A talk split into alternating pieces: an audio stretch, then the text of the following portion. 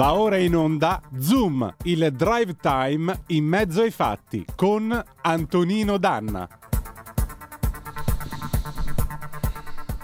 Amiche e amici miei, ma non dell'avventura, buonasera! Siete sulle magiche, magiche, magiche onde di Radio Libertà. Questo è Zoom, il drive time in mezzo ai fatti. Io sono Antonino Danna e questa è la puntata di mercoledì 21 settembre, l'anno del Signore 2022. Cominciamo subito la nostra trasmissione ricordandovi come sempre di dare il sangue in ospedale. Il sangue serve sempre, salverete vite umane. Chi salva una vita umana salva il mondo intero. Secondo appello, andate su radiolibertà.net, cliccate su Sostienici e poi abbonati.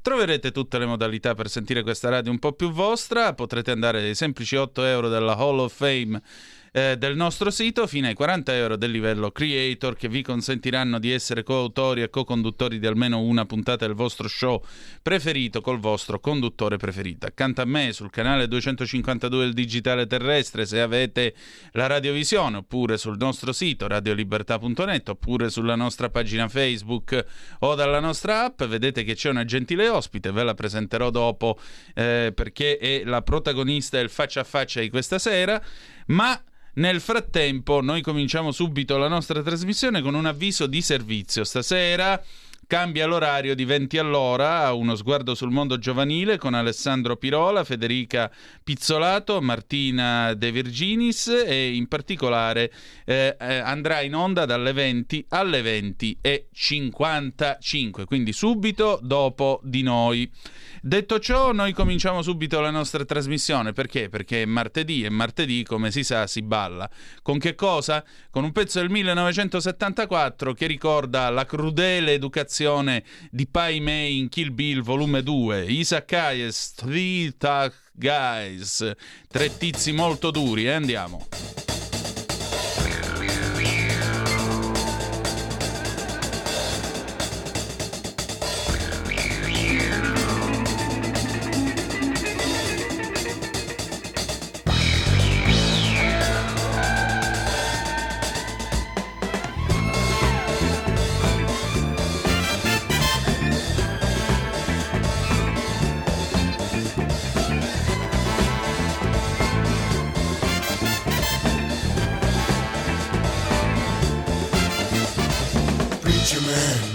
Policeman, working together.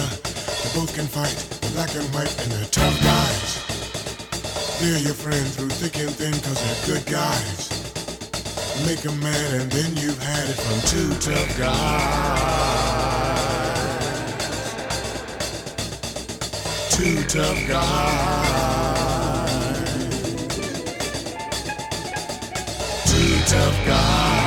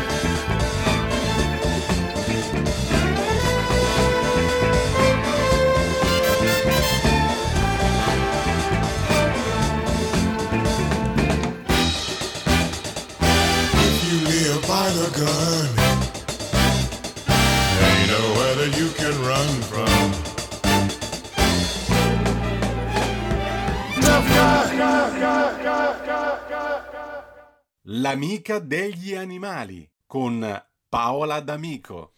E rieccoci, siete di nuovo sulle magiche, magiche, magiche onde di Radio Libertà. Questo è sempre Zoom, il drive time in mezzo ai fatti. Antonino Danna al microfono con voi, insieme con la nostra ospite misteriosa che tra poco vi presenterò.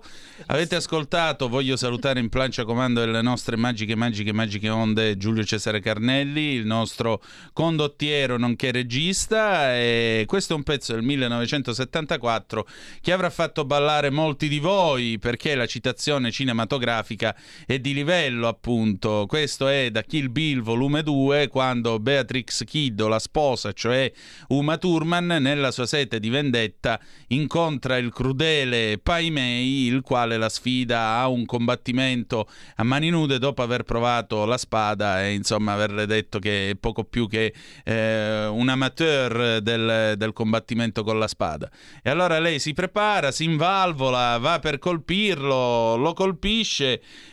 e però lui la blocca, dopodiché le, le, torce il braccio destro e quindi le dice da questo momento questo braccio mi appartiene, ti insegnerò a combattere, insomma, e poi succedono tutte le vicende di Kill Bill volume 2, tra cui la famosa mossa delle cinque dita, le cinque dita di Cosenza. Allora, ehm, noi adesso però eh, Three Tough Guys, tre tipi duri, i tre tipi duri li abbiamo qua in studio, dopodiché al telefono abbiamo Sua Soavità Paola D'Amico. Bentornata Paola. Ben ritrovati, come state? Tutto bene? Sì, abbastanza bene, insomma, settimana scorsa non ci siamo potuti sentire, però questa settimana eh, siamo qua, la nostra collega Paola D'Amico, che vi ricordo seguitela sempre sul Corsera con buone notizie al mercoledì, correggimi se sbaglio. Martedì. Martedì, scusami, eh, io ogni volta mi confondo. Gratis il martedì. Ecco, per cui insomma un po' di speranza in un momento abbastanza drammatico come questo ci sta pure. 026620 3529 se volete essere dei nostri attraverso il telefono, 346 642 7756. Eh, vi presento anche la nostra ospite del mistero, la collega e amica Francesca Tozzi da Treviso, dalla marca gioiosa Etta Morosa. Lei scrive per un'altra testata che è Silhouette. Noi abbiamo cominciato assieme in un tempo in cui eh, la televisione era ancora in bianco e nero ad affari italiani. Nel che anno era? Il 75? No, è il 2005, scusa. Il 2005 e insomma, eccoci qua dopo varie peripezie. Eh, qualcuno ha preso qualche chilo in più e ha perso i capelli, qualcun altro invece diciamo che il tempo non l'ha scalfito, ma questo lo valuterete voi. Allora Paola... Eravate bambini, eravate dei bambini. Eh, praticamente sì, praticamente sì, spinti in un vasto mondo nel quale tra l'altro non c'erano ancora i tablet, non c'erano gli smartphone, quindi quando dicevamo che mestiere fai? Faccio il giornalista, dove scrivi? Su un giornale online, a internet, calava un silenzio imbarazzato. Qualcuno, imbarazzato. qualcuno mi ha chiesto più volte anche nel parentato ma ti pagano? Al quarto ma ti pagano risposi no, lo faccio per sport. Beh, però questa è una domanda che anche oggi andrebbe posta. Eh? Sì, corretto. È un tema che all'ordine del giorno si tende a pensare che chi lavora sul web così non lo faccia per sport o copi, incolli, e si tende a svalutare che questo lavoro che invece è importantissimo anche perché quando fai una notizia per il web viene sparata e l'errore si vede subito. È vero puoi correggerlo, puoi uccidere tra virgolette, mettere in nero un pezzo, però insomma eh, si è molto più esposto. No? Sulla carta i tempi più lunghi, la correzione, quindi i tempi di, di riflessione anche più. Il web ti consiglio la velocità. Io ho grandissima stima per i colleghi del web, ogni tanto che noi lo facciamo perché noi dobbiamo fare entrambe le cose, però lì vedi proprio la, la, la difficoltà di essere sul pezzo, non, fare, non ti puoi pre- far prendere dell'emotività e poi rischi proprio l'errore che sei subito in pasto diciamo, al pubblico che è sempre molto attento a fartelo notare. Esatto, specie i refusi, i tagli, gli errori, Accidenti. le ripetizioni. Accidenti. E esatto. la, cosa, la cosa più drammatica, tra l'altro, è che eh, a quel tempo, diciamo così, era veramente un momento pionieristico e sperimentale perché eh, in altre testate che si erano dotate del, del settore online alle volte si usava il reparto online come posto punitivo, mentre invece... Eh, come? Sì, mi è venuto da ridere, ecco, mentre invece Affari Italiani era ed è esclusivamente online, per cui... Il primo quotidiano. Esatto, il primo quotidiano online, come ci teneva il nostro maestro Angelo Maria Perrino, che salutiamo. È giusto riconoscere. Come no? e, però, insomma, in quel mondo in cui era veramente qualcosa di pionieristico, ripeto, quando si diceva dove lavori? Eh, faccio il giornalista, dove scrivi? Su un giornale online, si chiama affariitaliani.it. Ah. e poi calava questo silenzio imbarazzato. Per cui, vabbè, eh, abbiamo vissuto anche questo tempo eroico, ma eccoci qua, è stata un'esperienza estremamente formativa. Allora Paola, stasera chi è l'animale sotto la lente di ingrandimento di vostra soavità? Sono, sono, i calabroni, in realtà è la velutina di cui adesso sempre di più sentirà parlare, la vespa velutina, ma in realtà sono i calabroni, tre tipi di calabroni, vi avevo mandato delle immagini che noi abbiamo adesso in Italia. Sì. E perché vi parlo di tutti e tre? Perché come appunto il nostro amico, amico di Radio Libertà, Nicola Bressi, che è naturalista del Museo di Storia Naturale di Trieste, ci tiene a far notare si fa parecchia confusione. E la confusione diciamo, l'ho vissuta mh, direttamente quest'estate quando mio marito a questo punto e per un po' si è rimasti incerti, sarà stata una vespa ventina o una vespa o un nostro calabrone, non lo sappiamo perché in realtà eh, poi diciamo, non abbiamo trovato tracce di questo, di questo, insetto, insomma, abbiamo soltanto visto le conseguenze della puntura, di questo shock. Ed è un problema che riguarda parecchie persone. Perché c'è confusione? Sono tre tipi di calabroni. Esatto. Per caso riesci a trovare WhatsApp le immagini che ti avevo dato. Sì, sì, le sto, le sto, girando in tempo reale, il bello allora, della cioè, diretta, come diceva primo, Gianni Minà. Sono, diciamo, sono i menotteri, quindi grande rispetto per i menotteri che senza di loro, non soltanto senza le api, avremmo qualche difficoltà diciamo, a mantenere la nostra biodiversità nel nostro mondo. Mm. Però ecco, il nostro calabrone, quello autoctono, quello che troviamo nelle campagne, nei boschi, non in città, era assente in Sardegna e noi ce l'abbiamo portato, è il più grande dei calabroni, sono circa 4 cm e si fa un po' gli affari suoi, quindi quello che è meno diciamo, problematico dal punto di vista diciamo, degli altri minoti delle api e anche delle, delle punture.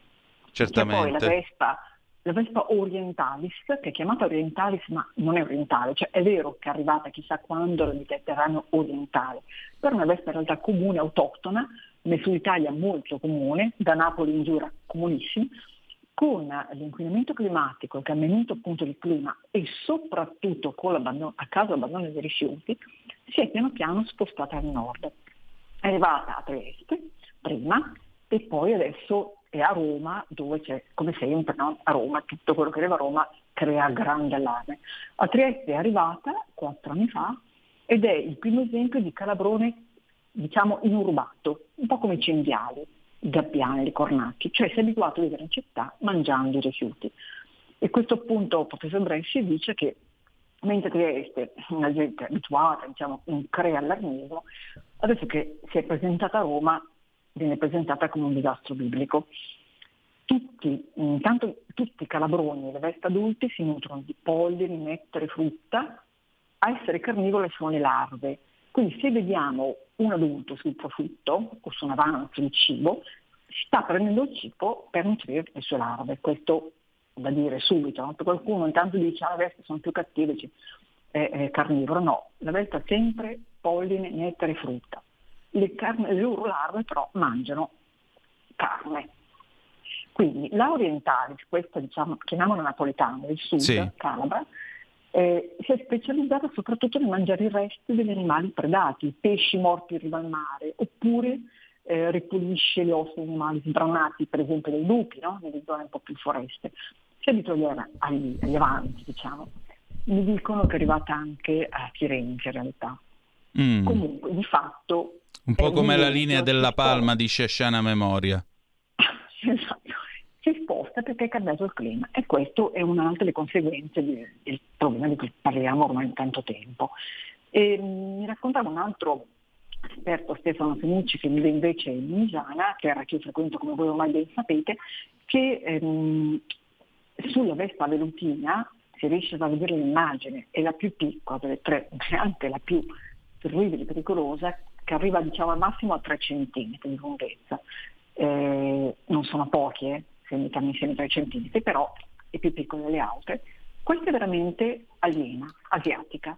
È anche detto calabrone killer e quindi la gente si immagina un calabrone enorme e pericoloso, in realtà ripeto è più piccolo delle altre, ma perché? Perché ehm, la sua specializzazione le ape è terribile, cioè lei si mette con la coda, diciamo col pungilone rivolto ehm, al contrario, all'uscita dell'alveare e aggredisce le api che entrano, che escono per andare a caccia di, di polline.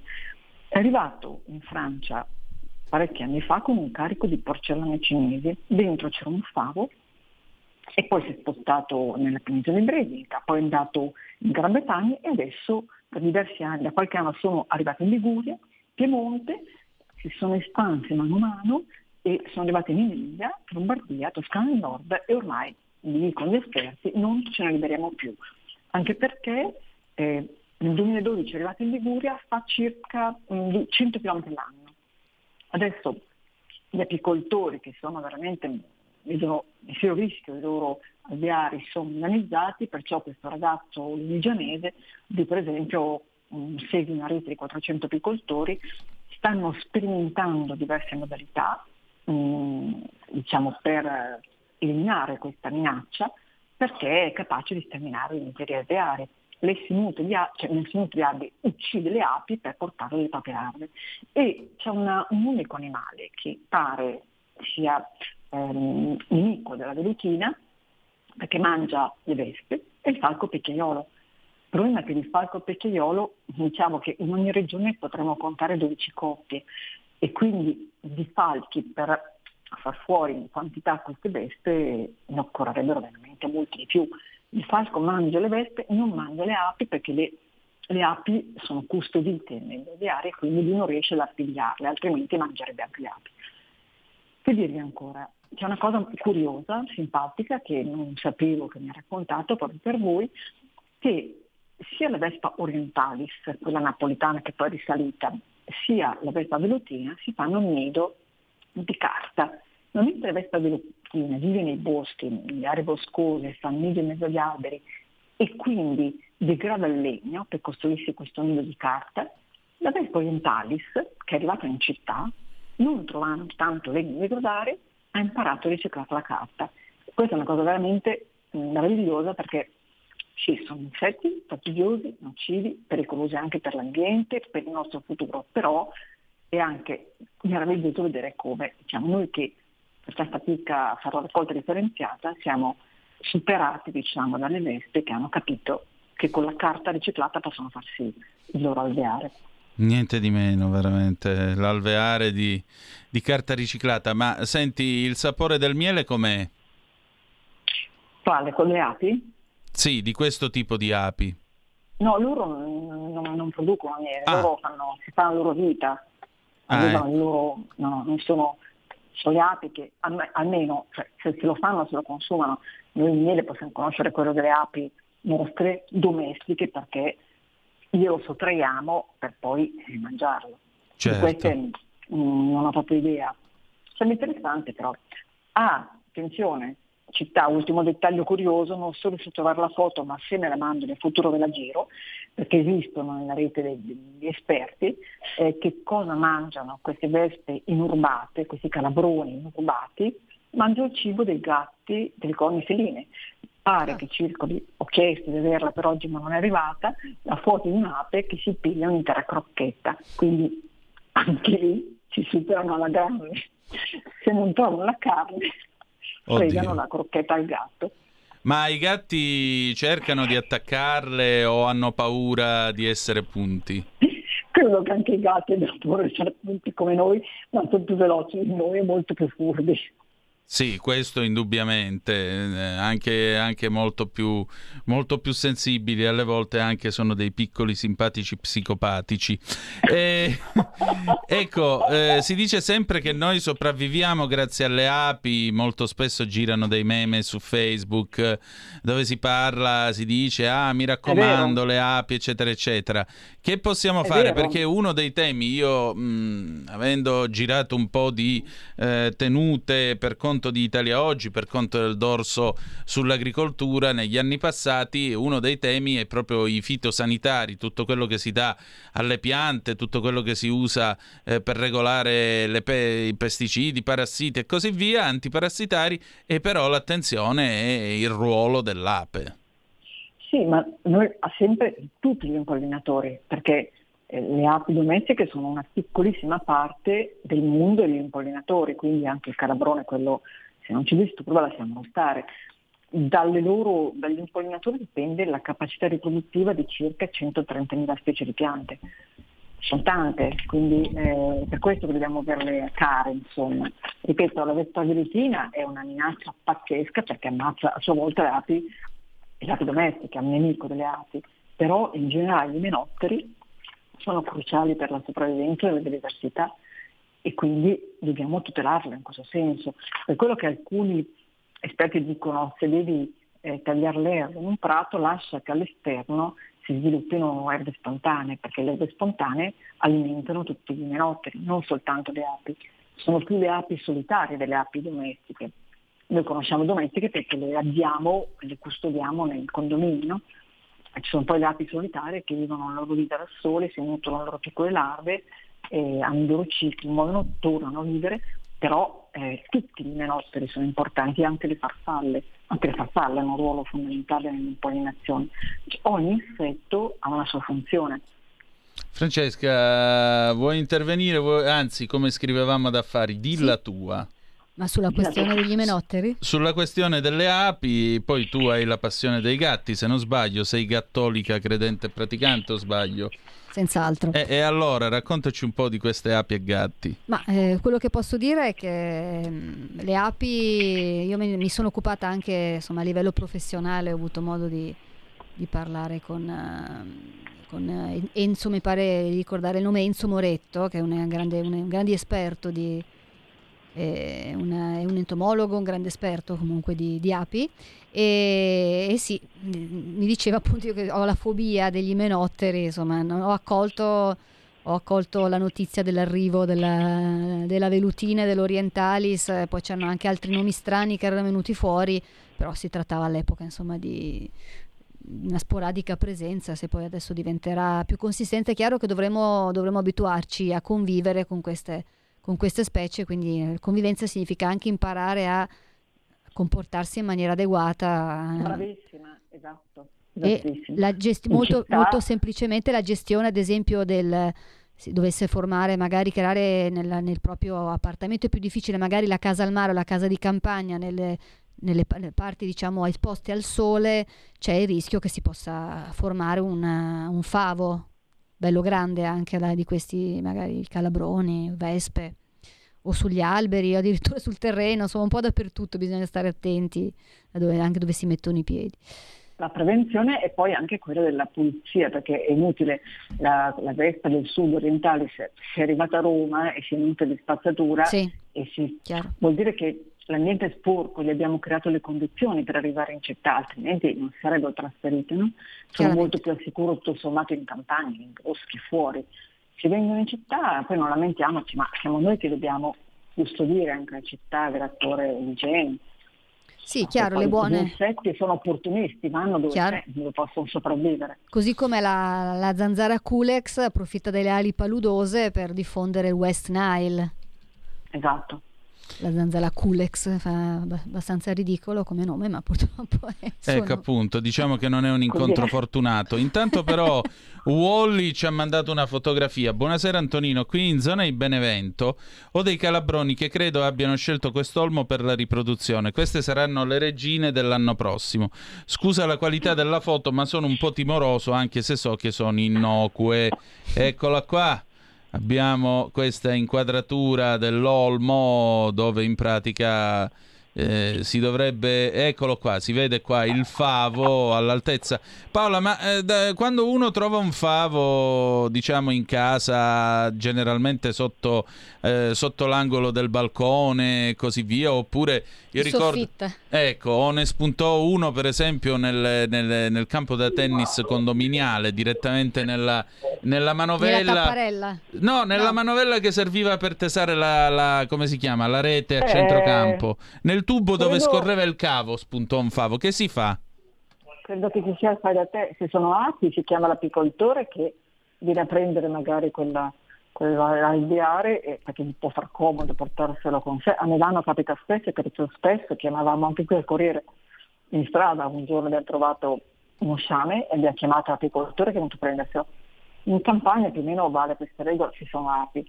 Ci sono altri mh, imenotteri fastidiosi, sono vespe ovviamente, eh, non serve chiamare i vigili del fuoco, bisogna fare il fai da te. C'è sempre, in alcune comunità più diciamo di campagna ci sono figure specializzate, no? Certo. Dice chi ti libera si chiama loro e altrimenti c'è il fai da te. La velutina non c'è rischio che faccia nido in casa perché fa nido ben nascosto sugli alberi e allora l'invito in genere in queste aree di campagna è a osservare gli alberi quando cadono le foglie e se si vedono queste grosse costruzioni rotondeggianti perché sono molto grandi e visibili, bisogna chiamare la rete appunto di apicoltori che eh, si è alleata nella, eh, nella disinfestazione, cercare di ridurre, perché tanto ripeto, ormai non ce ne liberiamo più, ma nel contenere l'espansione e allora loro hanno tutti gli strumenti per arrivare anche a eliminare queste, queste realtà, queste strutture, questi condomini. E, per il resto in casa c'è un po' da te, perché ripeto, il vigile del fuoco è inutile chiamarli, non è un loro compito e mm, se sono luoghi privati non, non si spostano. Però ci sono omini specializzati, quindi bene sapere anche se si va in vacanza per un lungo periodo, informarsi, c'è sempre l'addetto agli insetti molesti, agli animali molesti. Certo, chiaramente, chiaramente. Eh, più che altro, Paola, ecco appunto, da un lato l'ape che ti punge, l'ape, la, la vespa velutina e così via, dall'altro invece il mondo degli apicultori, questo ronzio buono in fondo, questo ronzio continuo dell'alveare e così via. Qual è il eh, miele migliore secondo te? Per me però è un gusto molto personale è il miele castagno, perché è un miele ben sta nel caffè. Il caffè con il miele di castagno, è, come si dice, la morte sua. Io ormai uso solo il miele di castagno, Però, però appunto è spettacolare. Però è un gusto molto personale, quindi e beh, ma tra i boschi della Lunigiana del resto, miele di castagno si per forza. Direi. Paola, io ti ringrazio del tuo tempo e ci ritroviamo mercoledì prossimo. Grazie ancora. Grazie a voi, grazie anche alla tua collega Francesca, buon pomeriggio. Grazie, buon pomeriggio. Un abbraccio e allora noi adesso andiamo in pausa, dopodiché appunto il faccia a faccia con Francesca Tozzi. Una Pre- sfida all'ok corral. No, no, no, preceduto da un pezzo di Cat Stevens, Father and Son del 1970. We'll be right back, a tra poco. C'è chi te la racconta sbagliata e chi te la racconta male. C'è chi te la racconta tagliata e chi te la racconta al contrario e chi non te la racconta affatto. QDS te la racconta giusta. Ogni giorno la tua terra, il suo presente, le sue attese, la sua volontà di rinascita. Leggi, abbonati, scegli il quotidiano di Sicilia. L'informazione giusta per crescere insieme.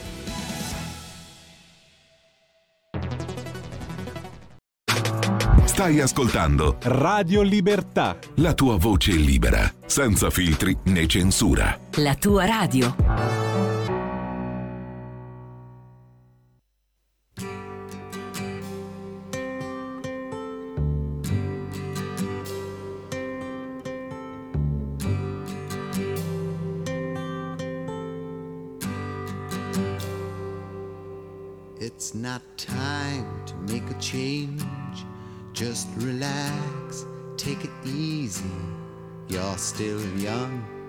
That's your fault. There's so much you have to know. Find a girl, settle down. If you want, you can marry, look at me. I am old, but I'm happy. I was once like you are now, and I know that it's not easy to be calm when you found something going on. But take your time, think a lot. Why think of everything you've got? For you will still be here tomorrow, but your dreams may not.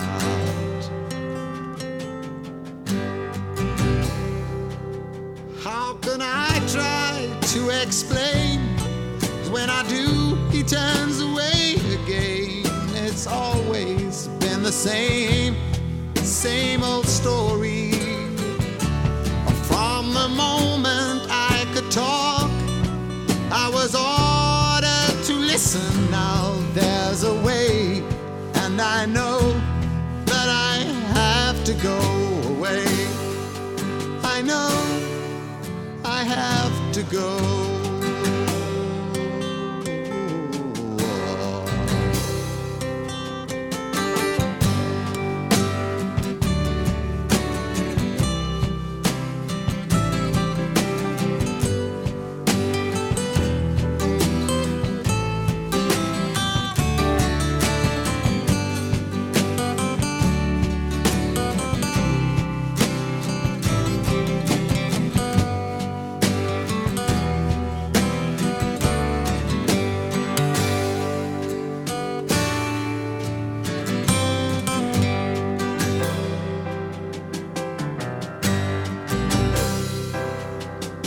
Not time to make a change.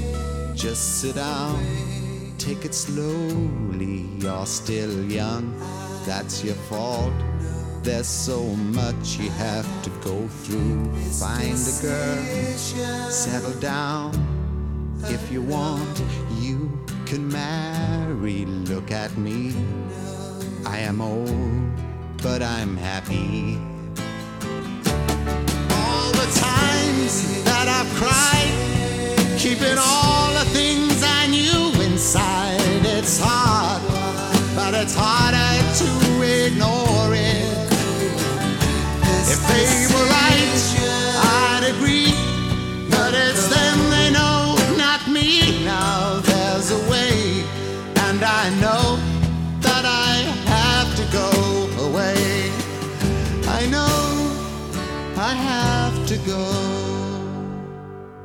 Ed era il 1970 e questo era Cat Stevens, oggi Yusuf al-Islam con Father and Son, padre e figlio. Siete sempre sulle magiche, magiche, magiche onde di Radio Libertà. Questo è sempre Zoom, il drive time in mezzo ai fatti. Antonino Danna al microfono con voi.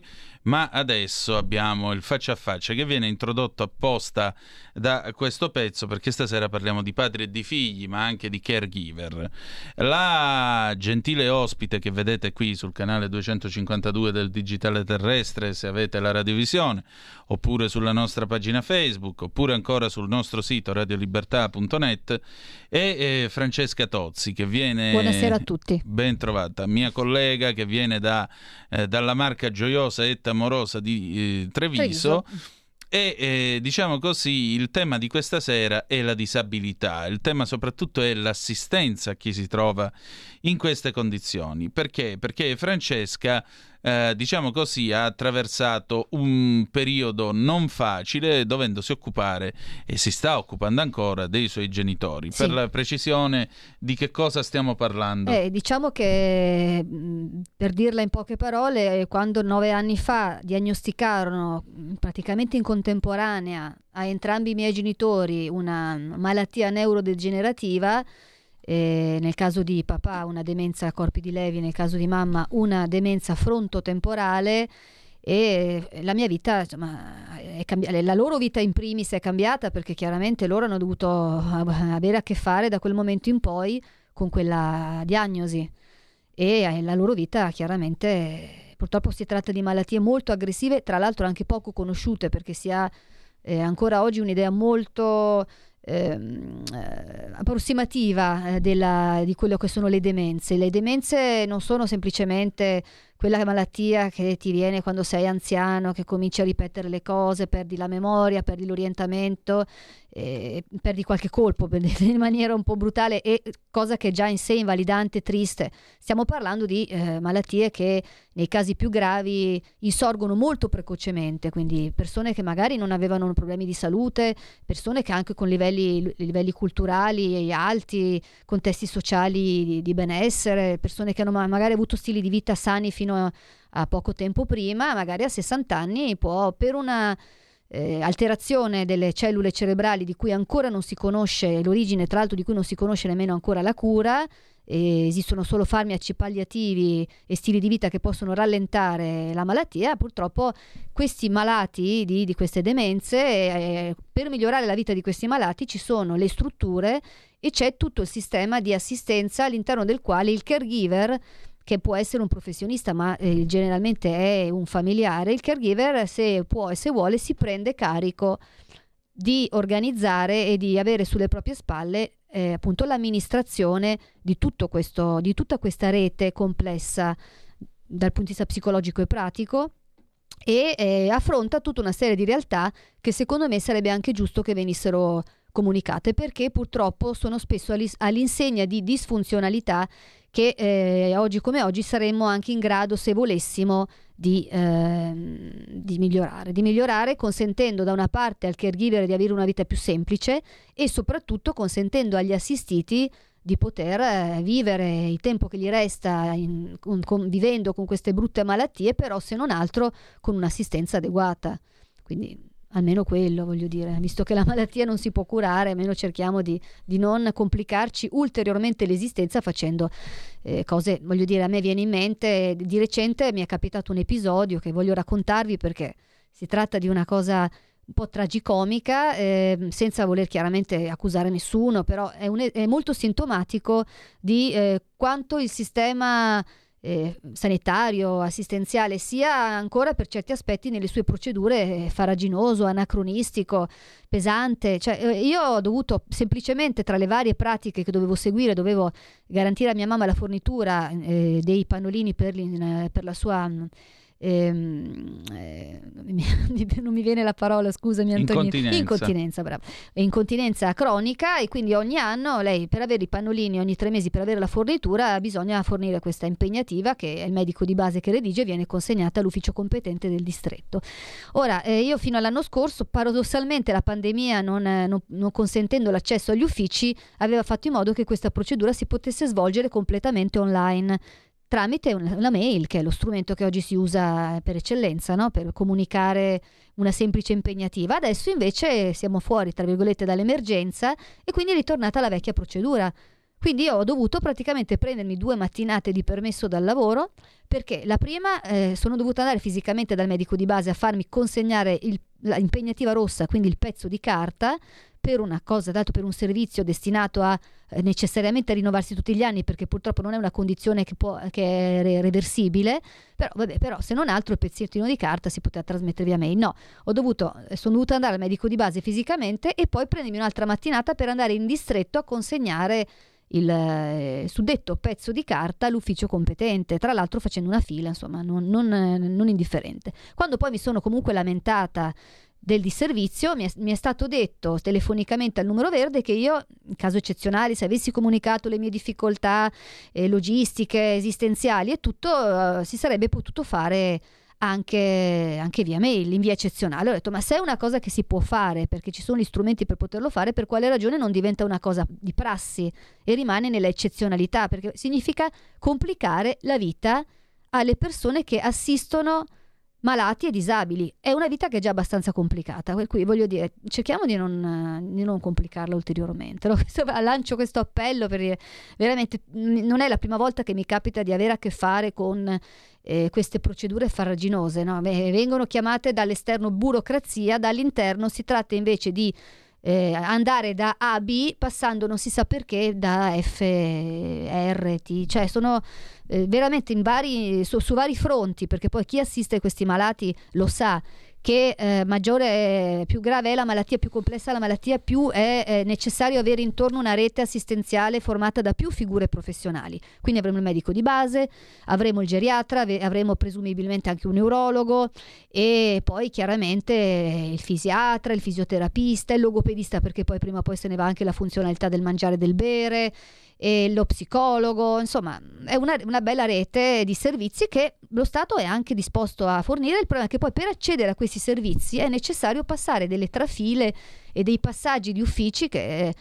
non hanno veramente nessun senso, fanno perdere tempo a tutti e eh, alla fine la risposta che ti viene data a volte dagli operatori che sembrano quasi schiavi del, loro stessi del sistema è questa è la procedura, ma lo, si vede dalla loro faccia, rende, si rendono pure loro conto che stanno perdendo tempo loro e lo stanno facendo perdere te, anche a te, per cui cerchiamo di veramente, eh, se chi mi ascolta non lo so può, vuole magari mh, condividere la, una, un'esperienza che ha avuto eh, perché a volte è successo, perché a me è capitato a volte in situazioni eccezionali di fare la voce grossa, il che cosa significa? Quando sei di fronte, sei in un cul-de-sac tu hai bisogno di un servizio, hai bisogno di un prodotto, hai bisogno di qualcosa d'urgenza e non ti viene fornito, ma non perché non c'è, ma perché semplicemente le procedure hanno tempistiche troppo lunghe e, e come dire, la, la pratica si, si blocca in fieri, cioè tra un anello e l'altro, allora a quel punto devi fare la voce grossa e rivolgerti ai piani alti, no? Con, dico tono minaccioso, però insomma facendo capire che sei abbastanza arrabbiato. E, eh, allora a quel punto forse qualcosina si sblocca, però io dico perché dobbiamo sempre eh, andare ai piani, dobbiamo sempre incavolarci, dobbiamo sempre andare dal direttore sanitario, dobbiamo sempre eh, piangere al telefono dicendo in via eccezionale potete farmelo inviare via mail, quando dovrebbe essere una cosa di default do, legata al buon senso, alla, alla funzionalità di, per, la, per, la, per, tutti, voglio dire, no? l'utente, per il paziente, per gli operatori, per tutti. So, 0266203529 se volete intervenire per telefono oppure 346 642 7756 se volete dire la vostra attraverso la zappa o il whatsapp che eh, dir voglia siccome vedete la nostra Francesca non le manda a dire insomma eh, non le mancano le parole per raccontare delle vicende che riguardano molto probabilmente molti di voi anche perché um, ci sono altri due aspetti che naturalmente devono essere considerati. Primo, la fornitura, la dotazione di um, ausili, per esempio mi parlavi del letto antidecubito, sì. e poi il rapporto con la badante o le badanti, che è anche un altro aspetto da non sottovalutare. Sì, diciamo che il discorso mh, degli ausili, eh, noi parliamo di ausili ovviamente quando, eh, quando eh, generalmente il paziente, in questo caso la, la, la persona assistita, eh, viene, viene, assistita a livello domiciliare e di solito la condizione è quella di allettamento, quindi la persona è allettata perché non può camminare e quindi non può essere, cioè tutte le procedure devono essere fatte rigorosamente a letto, quindi parliamo delle, della cura quotidiana della persona, cambiargli il pannolino, eh, lavarlo, eh, applicare i prodotti necessari a evitare che gli vengano le piaghe da decubito, cioè ci vuole anche una certa preparazione, voglio dire. Tra l'altro, eh, chi fa questa scelta, perché poi chiaramente l'alternativa è quella di scegliere una buona struttura e strada che non è sempre percorribile perché eh, a volte non ci sono i mezzi, a volte non c'è la disponibilità dei posti, a volte è lo stesso caregiver, il familiare che mh, preferisce tenere a casa eh, la mamma o il papà finché eh, ritiene che sia eh, la cosa migliore da fare. Mh, proprio perché possa, possano stare nel loro ambiente domestico, nella, nella, loro casa, che possano vivere un ambiente eh, non estraneo, ecco, anche se esistono oggi delle strutture ottime, voglio dire, con eh, personale amorevole, preparato. Ad ogni modo, quando si è a casa e in questi casi è necessario avere un letto speciale, quindi si crea una sorta di postazione quasi infermieristica perché tu hai il letto con le sponde, il materasso antidecubito, generalmente anche un sollevatore perché comunque la persona deve anche a volte essere sollevata e messa seduta perché comunque è necessario far circolare il sangue, la linfa e mobilitare le articolazioni, questo anche è molto importante e eh, chiaramente questi ser- il sollevatore, il letto e i cuscini e quant'altro sono servizi che vengono forniti eh, dallo, dallo, dal Servizio Sanitario Nazionale tramite gli ospedali che a loro volta si eh, appoggiano alle sanitarie. Ora, a me è successo di recente, non tanto con papà, eh, ma con, con papà ho avuto altre disavventure, con mamma di recente perché tutte e due alla fine la loro malattia neurodegenerativa li ha portati su questo letto, io ho dovuto aspettare il letto antidecubito per un intero mese, cosa che francamente oggi come oggi trovo che sia scandalosa, perché nel momento in cui arriva il fisiatra e, e poi la fisioterapista eh, attestano la necessità immediata insomma, di, questo, di questo materasso, perché c'è una situazione precaria, a quel punto viene firmato, e io, vabbè, io capisco che, siamo, che quando è successo era, era agosto, però ritro- trovo che sia assurdo che quel pezzo di carta che necessitava di una semplice firma per essere eh, avviato sia rimasto in un cassetto per una settimana intera perché il medico del reparto era in ferie. Aveva tutto il diritto di andare a ferie il medico del reparto, ma magari un sostituto in tutto il reparto si poteva trovare. Poi tre settimane per procurare il letto perché il reparto non aveva ancora preso accordi con le varie mh, eh, sanitarie affinché eh, fornissero il letto. Per cui voglio dire, cioè, t- mi sembra tutto abbastanza paradossale che si poteva evitare con un minimo di organizzazione in più.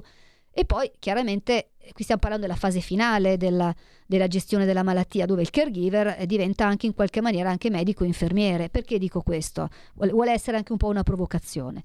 Lo dico perché nel momento in cui tu hai una persona, sei una persona comune, non sei laureato in medicina, però ami tuo padre, ami tua madre, vuoi garantirgli la migliore assistenza a domicilio, quindi a quel punto se hai la disponibilità economica per poterlo fare ti prendi una badante H24, una badante generalmente straniera che vive sotto il tuo stesso tetto e fornisce un'assistenza H24 con i costi che questo comporta e con il fatto che non è facile vivere con un estraneo a casa tua, per quanto bravo onesto che sia, tu comunque hai un estraneo che vive a casa tua.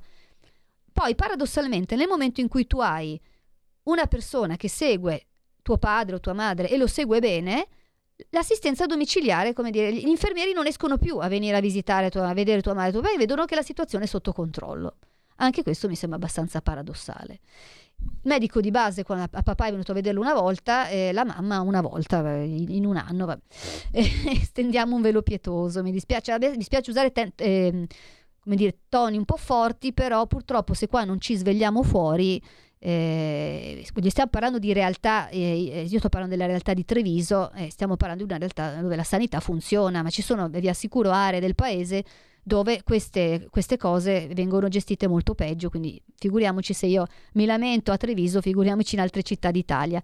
E quindi spero che anche lì, in qualche maniera, eh, se si deciderà di investire di nuovo eh, ma non siamo noi che lo dobbiamo fare, chiaramente c'è chi de- deve, deve, farlo per noi, saremo noi il 25 che sceglieremo chi lo farà, poi lo farà in maniera indiretta, ma lo sceglieremo in modo tale che, eh, visto che comunque siamo un paese sempre più vecchio, il famoso film non è un paese per vecchi, purtroppo l'Italia lo è.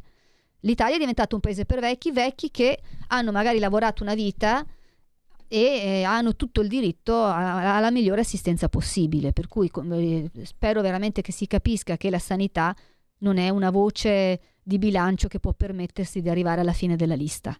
Certamente non può né deve perché dalla misura in cui funziona la sanità che eh, si verifica la, la civiltà di un paese, aggiungerei anche un'altra cosa Uh, durante la pandemia, e così introduciamo anche quest'altro argomento, durante la pandemia noi abbiamo assistito a quegli spettacoli dei quali io mi vergogno e per fortuna non vi ho preso parte, con la gente che alle 6 cantava ai balconi, con la gente che faceva gli applausi, gridava ce la faremo, ce la faremo.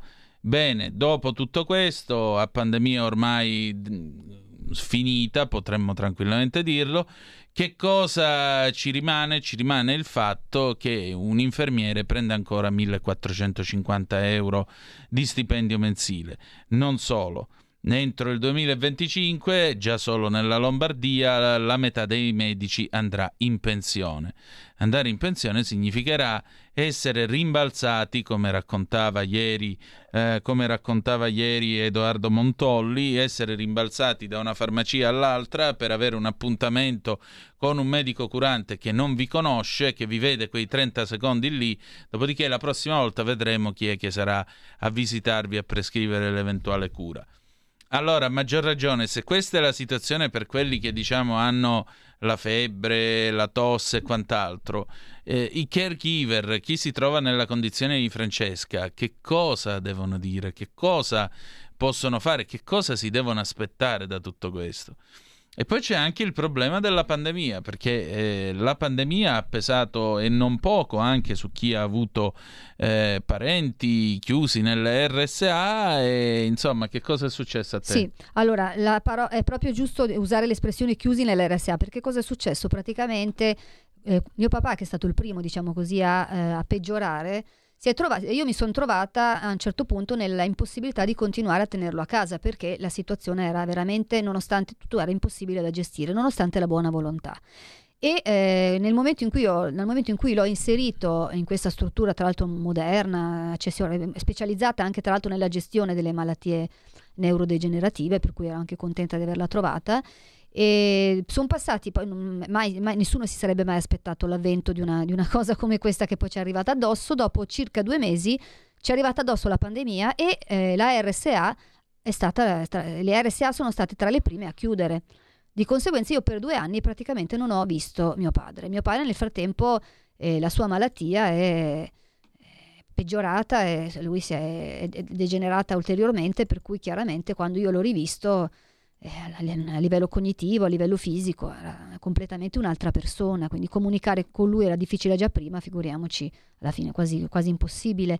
E, tra l'altro la possibilità che queste RSA davano di comunicare, che poi era l'unico modo, tramite queste videochiamate o tramite un, dall'esterno della struttura con un vetro, con un paziente come mio padre non si poteva. Non aveva veramente nessun senso perché era una comunicazione impossibile. Lui aveva, avrebbe avuto bisogno del contatto fisico, dell'abbraccio, del contatto umano. Lui comunicava attraverso gli occhi, attraverso l'espressione del viso, il tocco della mano, il calore del corpo.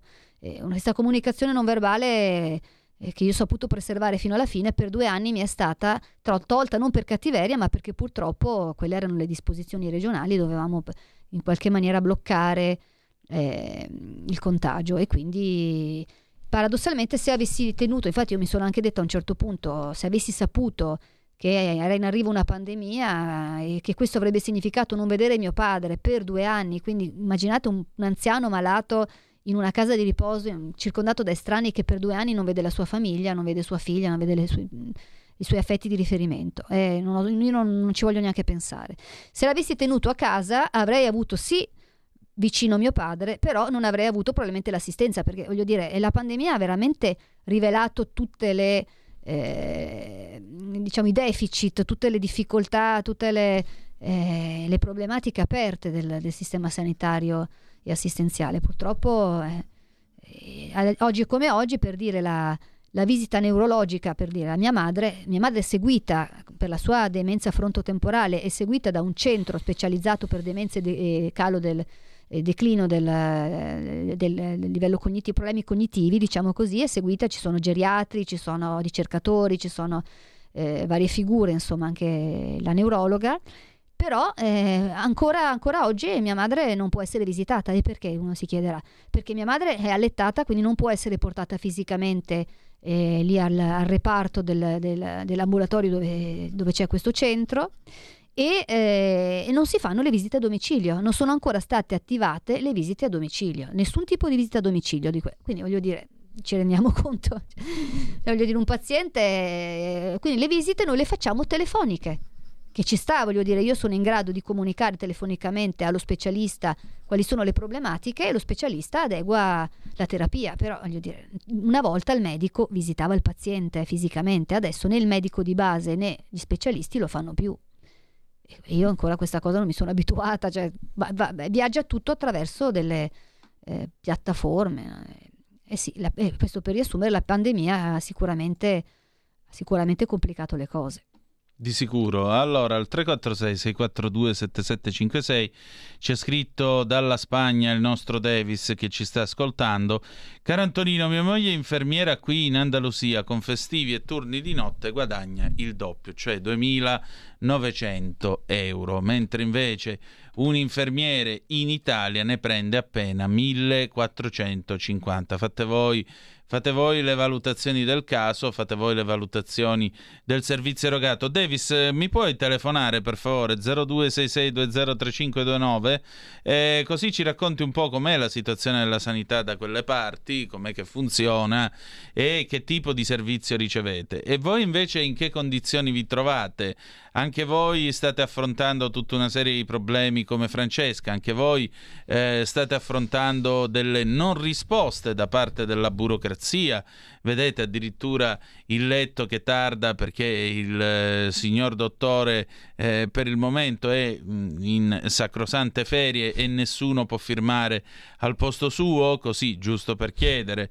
Eh, la domandina che deve essere presentata per forza in carta e deve essere consegnata di persona, come nel 1965, quando invece esiste l'email, ma l'email viene consentita soltanto in casi eccezionali. Abbiamo una telefonata, pronto chi è là? Eccomi Antonino. Oh, grande, ciao. Ciao. Senti Davis, allora, eh, tu che ne pensi di quello che Francesca ci ha raccontato finora? Eh, guarda, mi, to- perché mi, mi ha toccato perché mia mamma ha questo problema di demenza, eh, siamo cioè, appena scoperta, diciamo da agosto. Mm. Io meno male che ho mio fratello che abita lì eh, a Milano, zona e mia sorella, e però non possono starci dietro, alla fine hanno deciso di portarla in una, in una RSA, Sì. eh, però è in Piemonte perché era proibitiva la zona di Milano. Comunque eh, all'improvviso, sì, so, è iniziata la- andavano a trovarla, iniziava a parlare da sola, eh. poi usciva di casa a mezzanotte, diceva che c'era qualcuno che doveva venire a prendere, una cosa così. E comunque non so neanche, io non posso parlare con lei perché nessuno può andare a trovarla perché se dei familiari non so come può reagire, allora stiamo soffrendo. Io volevo venire adesso a trovarla a ottobre, ma non, eh, non vengo, non vado, fino a che non mi dicono che posso andare a, a trovarla. Perciò stavo ascoltando con attenzione ed è veramente, vabbè, è triste, è triste. Anch'io sono qua lontano, però eh, niente. Però poi il, il problema della sanità, vabbè, io ti ho già accennato qualcosa Sì. come funziona qua. Siccome vabbè, qua è regionale, eh, c'è l'autonomia e ogni regione eh, se la finanzia da sola.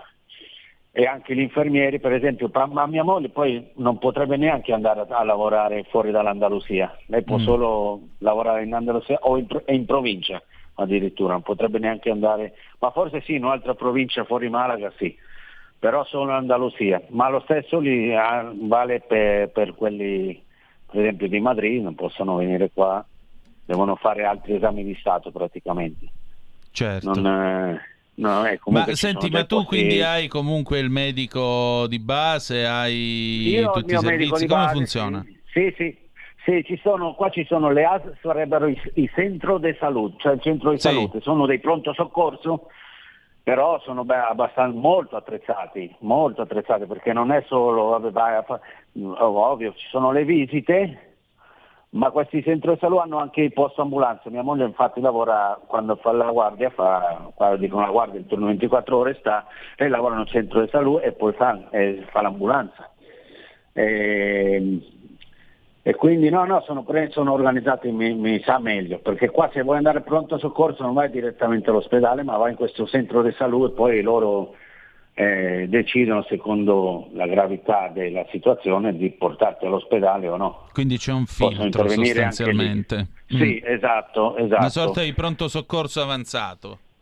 Sì, Anticipato. sì, poi qua, comunque l'infermiere è, è universi- è uno studio universitario, quindi non è un diploma. Sì, no, anche Eh, qua ora ci vuole la laurea sì, per... sì, eh, Mm. ora sì. Sì, eh. sì. E infatti.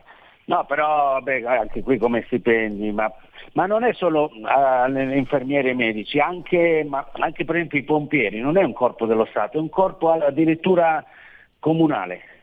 Niente Ogni meno. comune ha il suo corpo dei pompieri, eh, bomberos, pompieri sì. e, e- e quindi non è diverso, eh, ovviamente le risorse... Ma non pensate che la Spagna abbia un PIL, il PIL della Spagna è inferiore a quello dell'Italia, Certo. però se alla fine poi sperperi più soldi, Certo. per quello siamo io appoggio l'autonomia. Eh, vi Eh, chiedo 30 secondi di pausa perché sono le 19, Sì. torniamo subito. A tra Perfetto. poco. 30 secondi. Tutte le domeniche, dalle 8 alle 10, la rassegna stampa del giorno e alcuni dei fatti principali della settimana che si è appena conclusa, con eh, ospiti e telefonate in diretta. La domenica mattina non perdere contatto con la realtà su Radio Libertà, senza filtri né censure.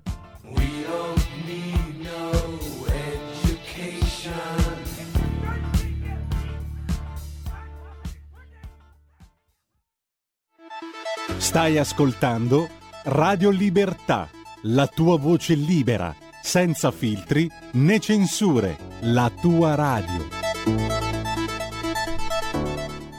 E rieccoci, siete di nuovo sulle magiche, magiche, magiche onde di Radio Libertà. Questo è sempre Zoom, il drive time in mezzo ai fatti. Antonino Danna, Francesca Tozzi e il nostro Davis da Malaga al telefono e Sì. al microfono. Ecco, Francesca, tu forse volevi dire qualcosa a Davis?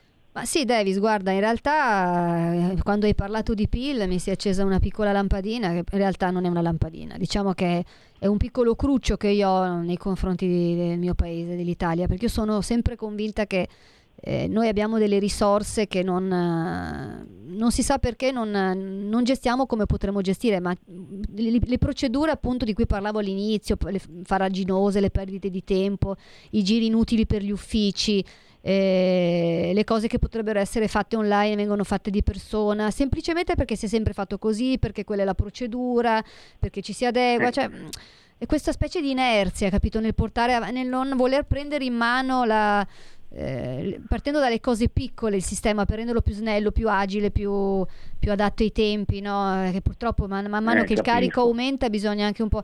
Cioè quello non è neanche un discorso di PIL, perché poi anche poi le risorse che, che vengono stanziate per quello devono essere Ma- anche amministrate bene, gestite bene e sfruttate per migliorare il servizio, ma- ma ci deve essere la volontà di farla questa cosa.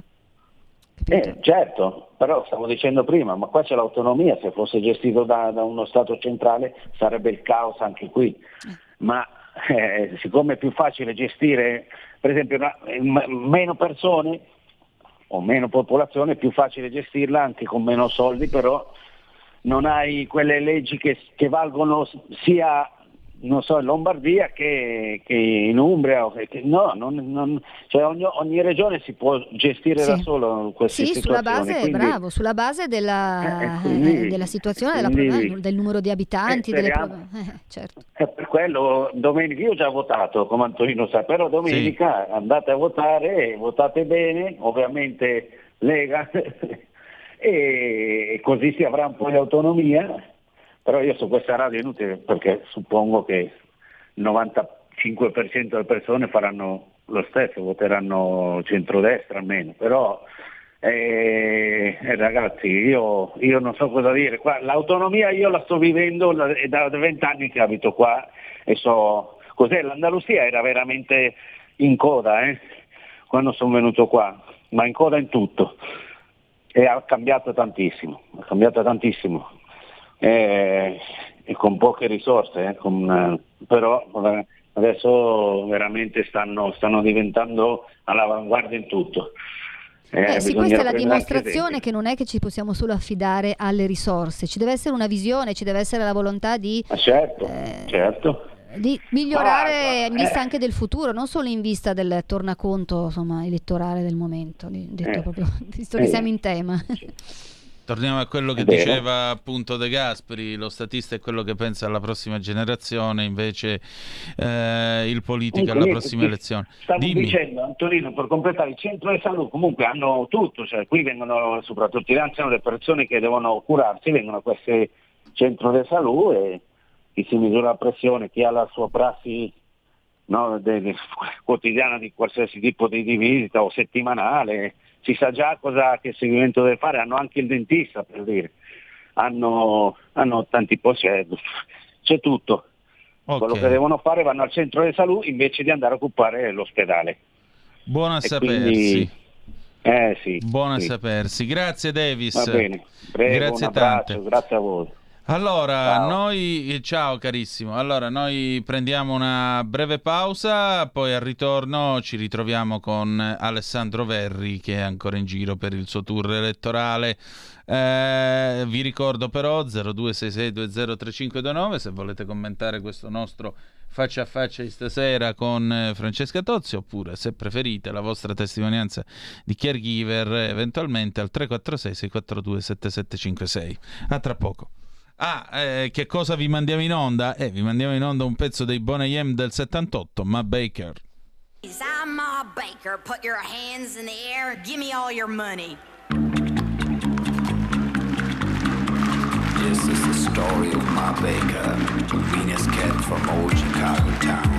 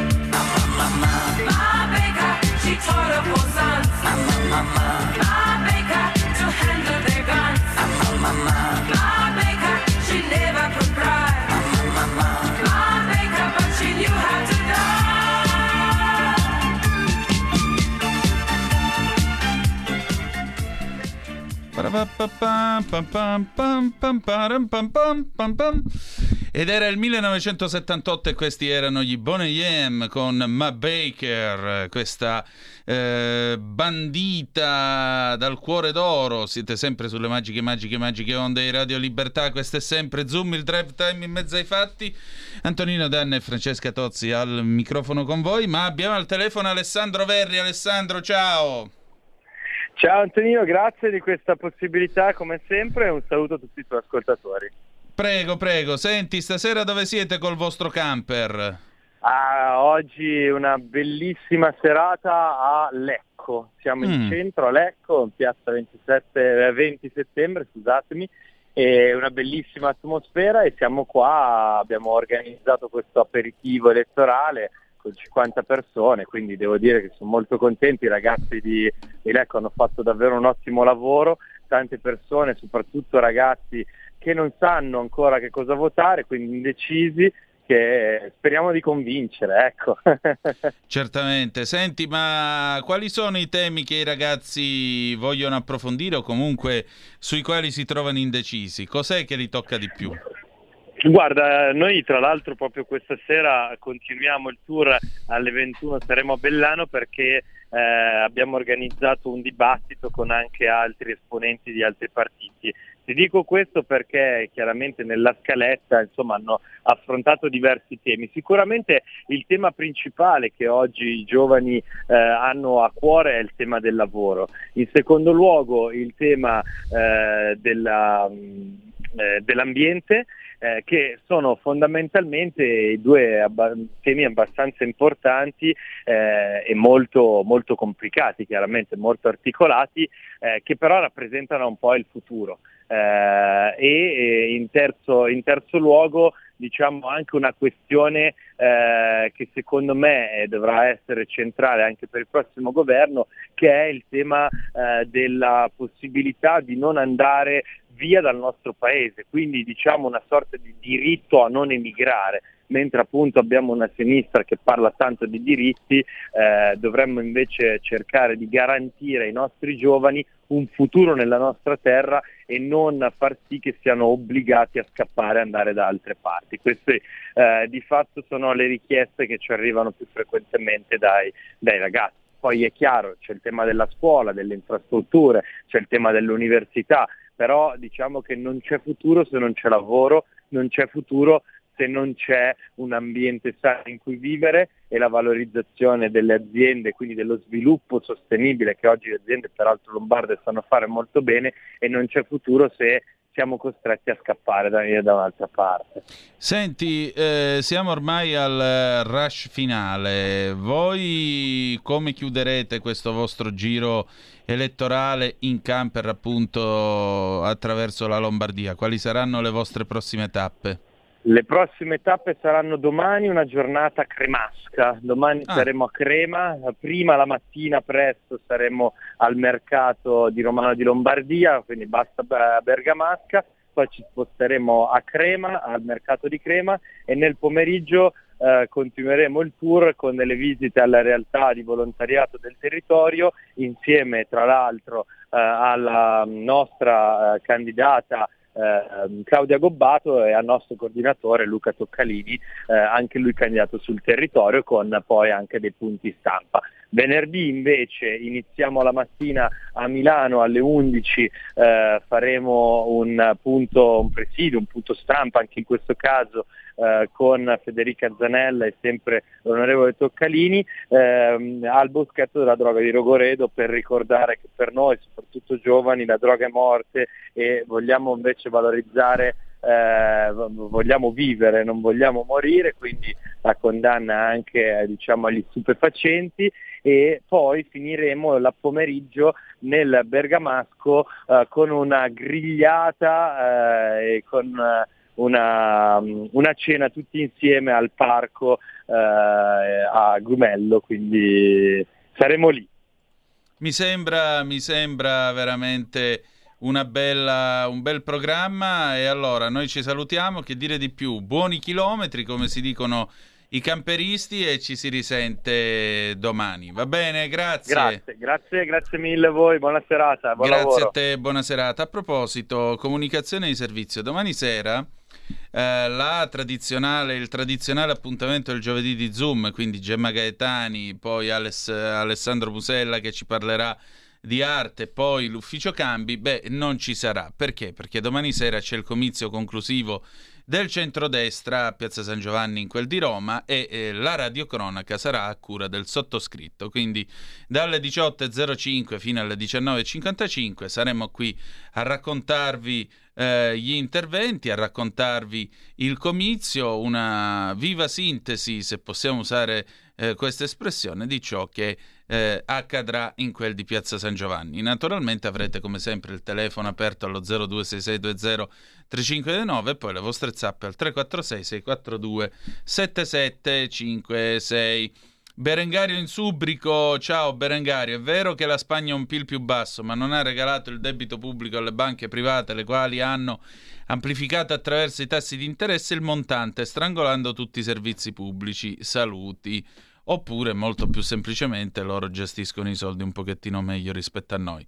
Allora, mm, 0266203529, se volete essere dei nostri. Nel frattempo, questo nostro vasto mondo continua a eh, roteare. È in corso la 77esima Assemblea Generale eh, dell'ONU, in quel del Palazzo di Vetro. In questo momento il Tribunale, diciamo, dell'opinione pubblica del mondo è riunito e non è un eh, momento, diciamo, facile per eh, questo mondo perché eh, dibattito è la seconda giornata, dice Dice l'ANSA, Putin vuole annientare il diritto dell'Ucraina ad esistere, ha detto Biden, riformare il Consiglio di sicurezza ONU, basta veti, ha sottolineato il presidente USA, atteso l'intervento di eh, Zelensky. Draghi ha parlato all'ONU, lo sapete, fermi contro Putin, l'Italia resterà nella UE e nella Nato. Invece Putin sapete che ha tenuto questo discorso nel quale annuncia,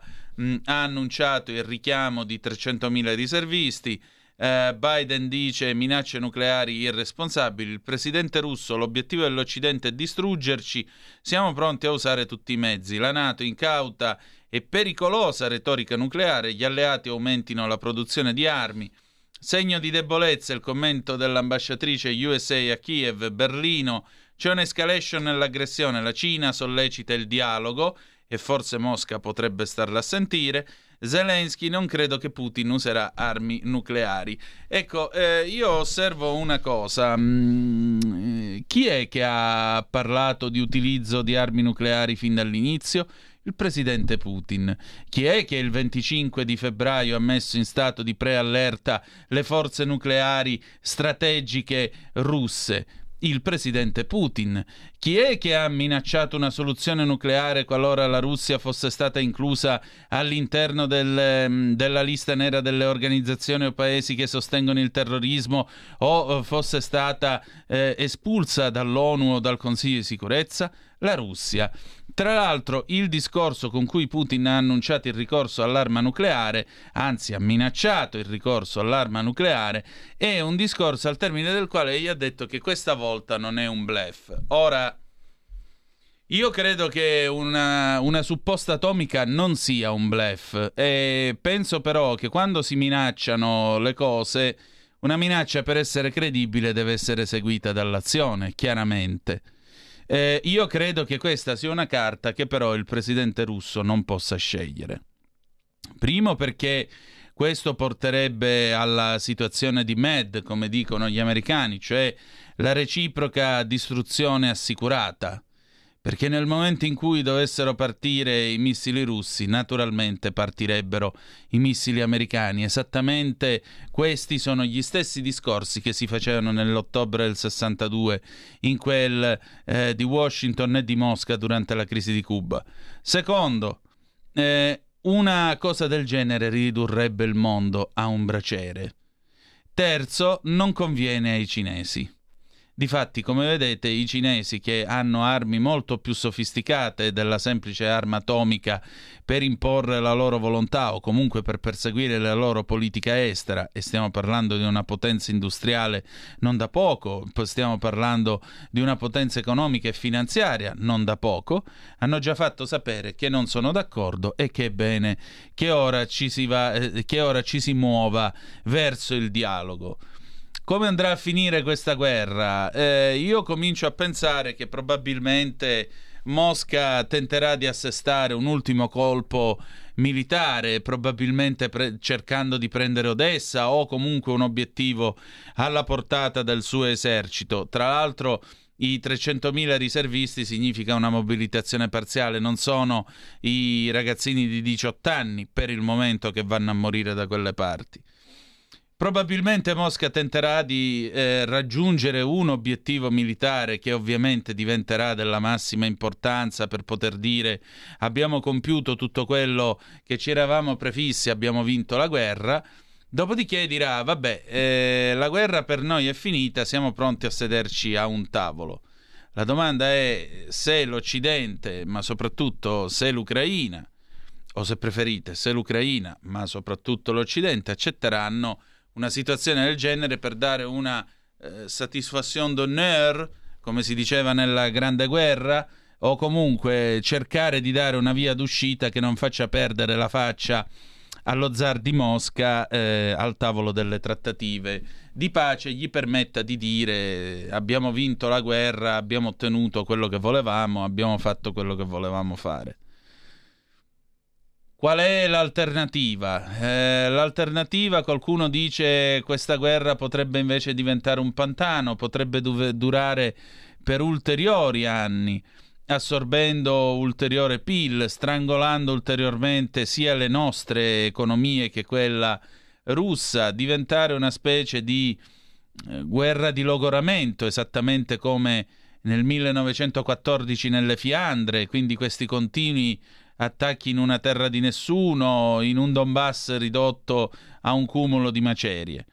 Questo è uno scenario potenzialmente molto pericoloso, oltre che sfiancante, perché a quel punto potrebbe anche succedere che Putin potrebbe dire va bene, allora a questo punto vi dichiariamo guerra e chiamiamo anche i ragazzini di 18 anni. Ma lì la domanda è, una guerra del genere, eh, qualunque guerra del genere, deve avere comunque un minimo di sostegno popolare Secondo voi la gente sosterrebbe una decisione del genere? Io credo di no.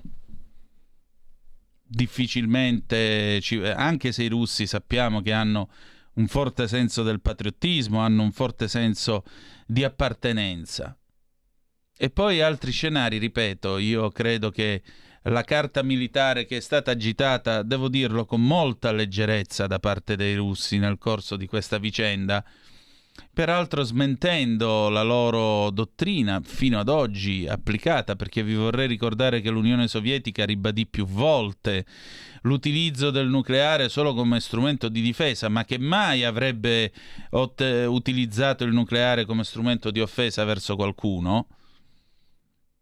E qua se c'è questo cambiamento, questa inversione di rotta, questo mondo diventa molto più pericoloso. Allora forse sarebbe anche il caso di finirla con quelle cerimonie il 6 di agosto di ogni anno in quel di Hiroshima, perché allora vuol dire che andate a ridere in faccia ai morti di Hiroshima, tutte le volte in cui dite ah no, mai più. Come vedete c'è qualcuno che invece il mai più se l'è scordato. E anche questo è un tema sul quale naturalmente riflettere in questo vasto e, e complicato, complicato mondo. Che cosa succederà? Che cosa accadrà? Non lo so, francamente non lo so. Io credo che la scelta di Putin di coinvolgerci in questa operazione militare speciale sia nata da un grosso errore che l'Occidente ha commesso nell'estate del 2021. La vergognosa fuga degli americani da Kabul, che oggi ha reso le donne afghane semplicemente dei pupazzi o poco più la cui dignità è ridotta praticamente a zero. Poi se parliamo, se pensate all'Iran, a quello che sta succedendo in Iran contro le donne in queste ore, mentre io vi parlo, c'è da mettersi le mani ai capelli. Quindi il primo atto di debolezza dell'Occidente è stato quello. E da qui anche l'idea, probabilmente ingeneratasi nel, nello zar di Mosca, che vabbè, in due tre giorni massimo arriviamo a Kiev, l'Occidente bofonchierà un pochettino, ma poi starà calmo, perché l'Occidente è scappato dall'Afghanistan. Stavolta però l'Occidente non è scappato, o meglio, l'Occidente fornisce armi all'Ucraina. E queste armi stanno anche creando dei problemi, come scriveva Libero questa mattina, eh, dei problemi diciamo di immagine alla potente industria eh, militare russa che eh, vende aveva delle commesse non da poco in, quel, in, tutto il mondo. Perché i carri armati, per esempio T90, sono stati, che sono dei carri moderni, carri anche molto potenti, sono stati gravemente danneggiati con i Javelin, con tutti i mezzi che sono stati messi in campo dagli occidentali. Sapete chi è il principale cliente della Russia per i carri T90 che ne ha comprati più di quanti ne abbia la Russia stessa? L'India. E ora gli indiani, diciamo così, sono un pochettino perplessi a vedere come il prodotto che hanno acquistato in quantità industriale, diciamo così, non ha dato tutta questa buona prova di sé sul campo eccetera, eccetera, eccetera. Che cosa farà la Russia? Che cosa succederà? Io ripeto, credo e spero che eh, i russi tentino a questo punto di uscire da questo cul-de-sac prendendo un obiettivo e dicendo ormai abbiamo compiuto quello che c'era da compiere. Tra l'altro sapete che in questi giorni cominceranno le operazioni di voto per il referendum a proposito dell'eventuale annessione o meno del Donbass e del Lugansk. Quindi loro potranno dire sul campo abbiamo conquistato del territorio, abbiamo un referendum delle popolazioni che dicono vogliamo vivere eh, con voi o comunque nella vostra orbita politica, per cui la possiamo chiudere qua. E forse sarebbe, sarebbe tutto sommato meglio per tutti. Eh, Kissinger era stato molto chiaro, parlava di ritorno ai confini del 24 di febbraio è difficile che ci si arrivi a questo obiettivo, però Kissinger è stato anche molto lungimirante nel dire fate molta attenzione perché questa guerra prima finisce e meglio è per tutti quanti e probabilmente anche il fatto che Pechino abbia fatto sentire la sua voce probabilmente aiuterà a rallentare o comunque a fermare le operazioni o quantomeno a insinuare una pulce nell'orecchio dello zar che oggi è apparso ovviamente molto sicuro di sé, ma io mi chiedo seriamente se davvero abbia intenzione di voler procedere con una vicenda che rischia di trasformarsi soltanto in un pantano paragonabile a un'altra cocente sconfitta che l'Armata Rossa ha subito al tempo dell'Unione Sovietica, Unione Sovietica che nell'immaginario collettivo di Vladimir Putin rappresenta un paese grande, forte, onorato, onorabile, anche se lui non è comunista, e quello smacco cocente si chiama Afghanistan, dieci anni di occupazione e poi l'ultimo generale, il generale che comandava le forze russe che attraversa per ultimo il confine, rientra in Russia e l'operazione viene dichiarata conclusa.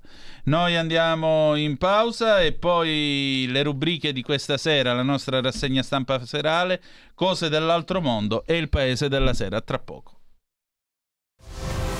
C'è un equilibrio tra tutte le cose. Luce e ombra. Bene e male.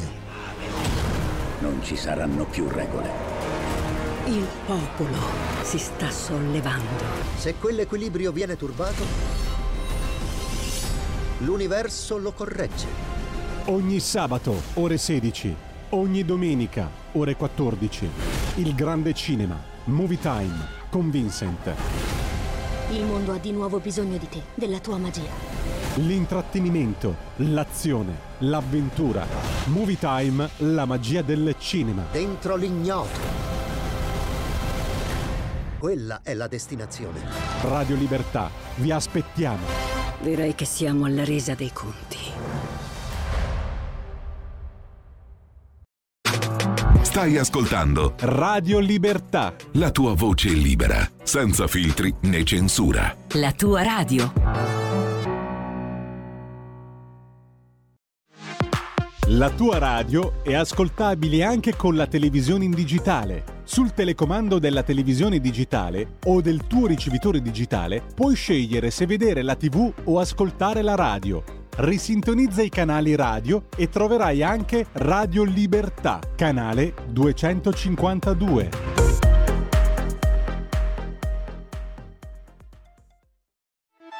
Stai ascoltando Radio Libertà, la tua voce libera, senza filtri né censure, la tua radio.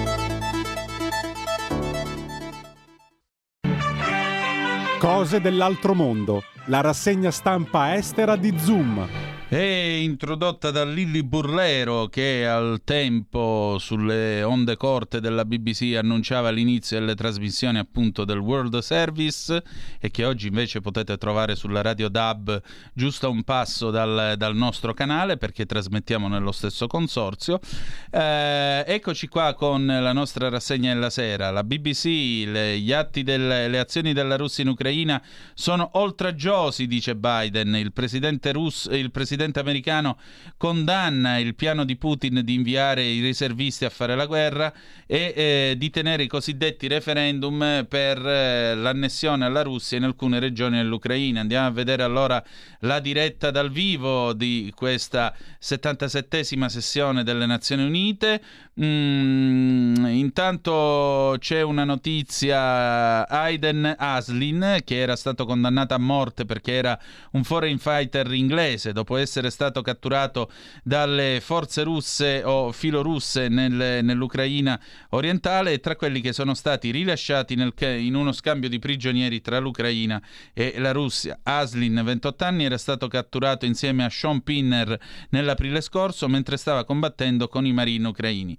Il ritorno di Aiden eh, porta, eh, pone fine a mesi di incertezza agonizzante per eh, la famiglia di Aiden in quel di Newark che ha sofferto ogni giorno eh, per, il, um, per, il, processo farsa contro Aiden ma non ha mai perso la speranza ha detto Robert Jerrick il ministro degli esteri eh, britannico. Mm, nel momento in cui vengono riuniti ancora una volta possono essere una famiglia ancora, eh, ancora una volta e possono finalmente essere in pace.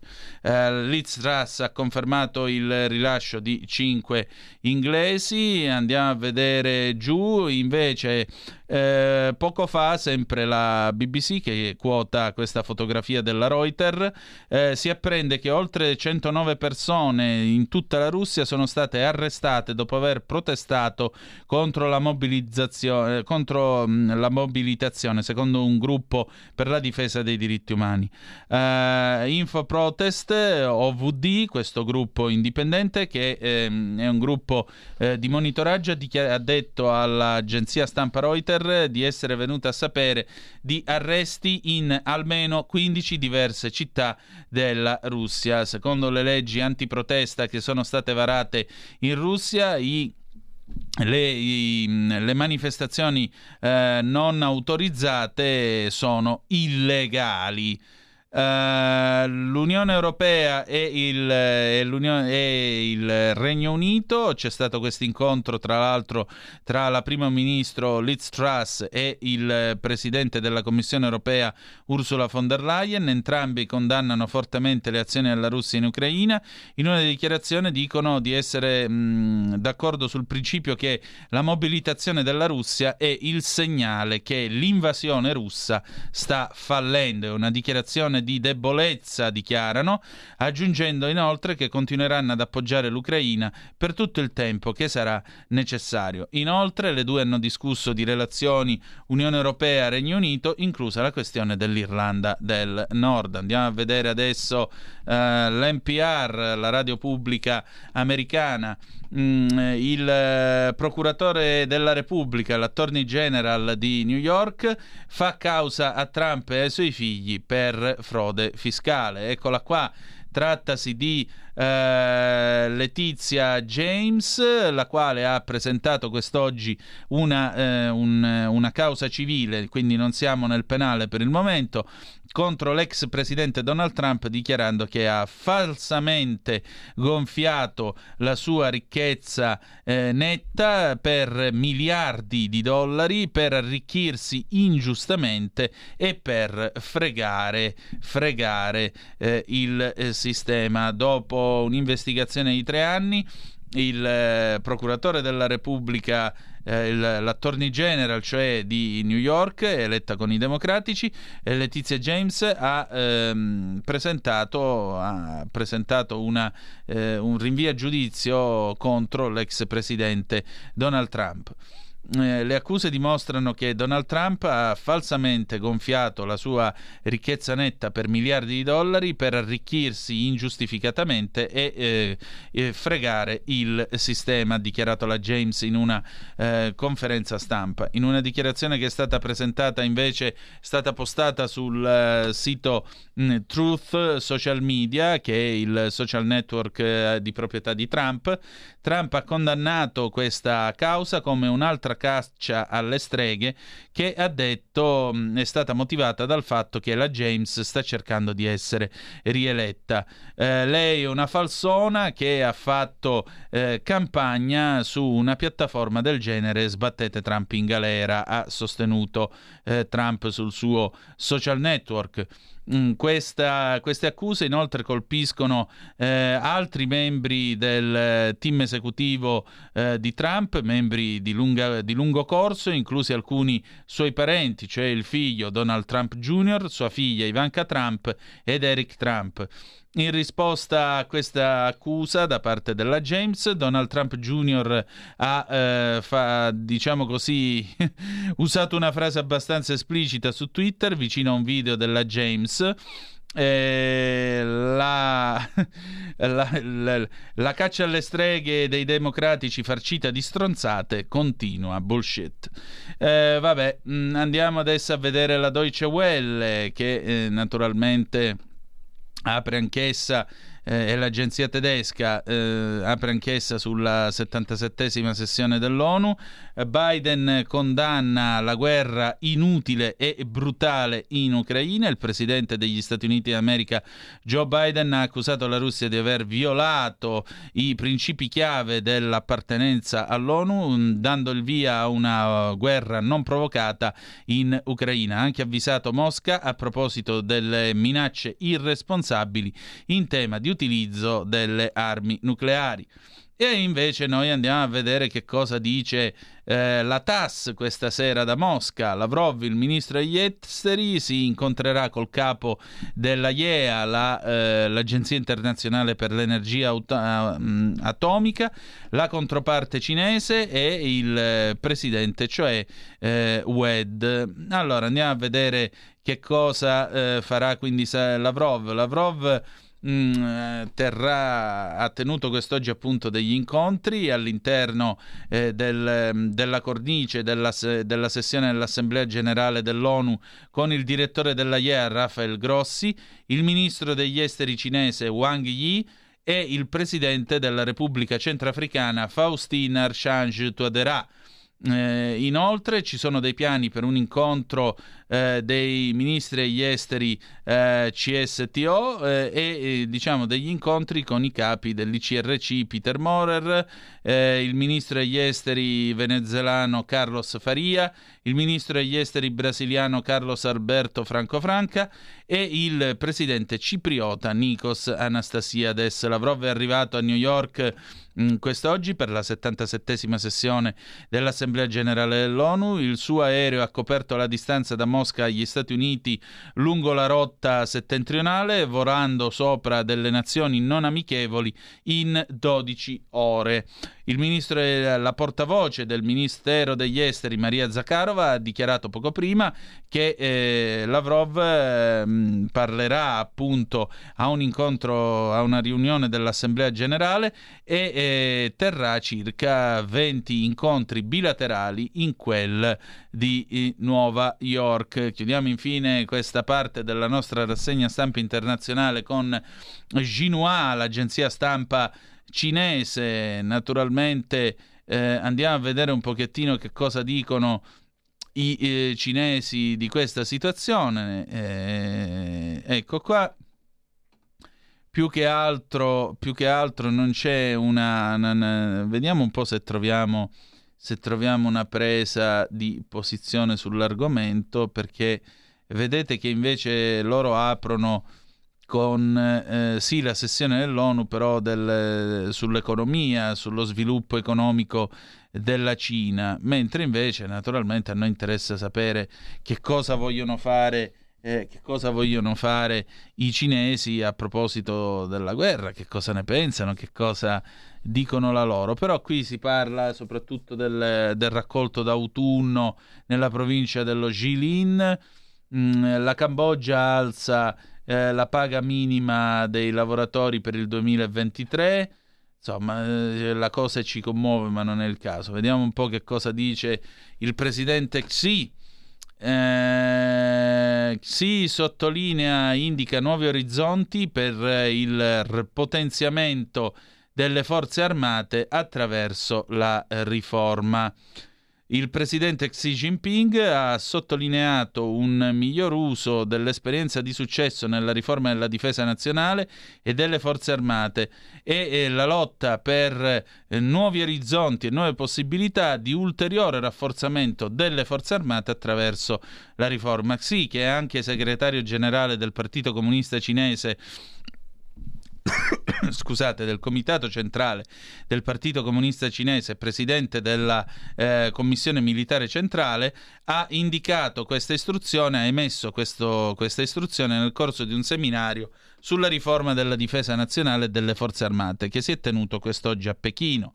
Eh, il Comitato Centrale del Partito Comunista Cinese, la CMC, la Commissione Militare Centrale, hanno pienamente implementato la strategia di rafforzare le forze armate attraverso la riforma con una determinazione mai vista finora e con degli sforzi mai visti sinora sin dal, eh, dal diciottesimo congresso nazionale del partito.